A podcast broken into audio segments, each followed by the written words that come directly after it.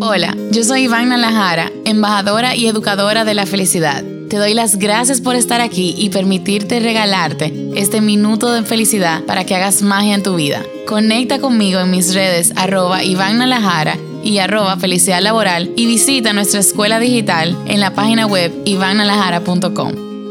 A mí personalmente no me gusta la palabra problema. Yo no la utilizo a menudo y trato de educar a los demás a que la saquen de su vocabulario también. ¿Qué pasa con los problemas? Que creemos que debemos solucionarlos. Le asignamos un impacto tan grande que afecta en nuestras vidas, nuestras relaciones y nuestro estado emocional.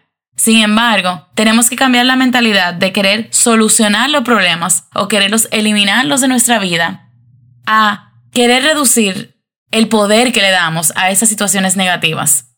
¿Qué tal si la próxima vez que sientes que tienes un problema o una situación que no te agrada, en vez de intentar eliminarla, solucionarla, esconderla debajo de la alfombra o culpársela a alguien, intentas pensar, ¿quién debo ser para ser más grande que esta situación?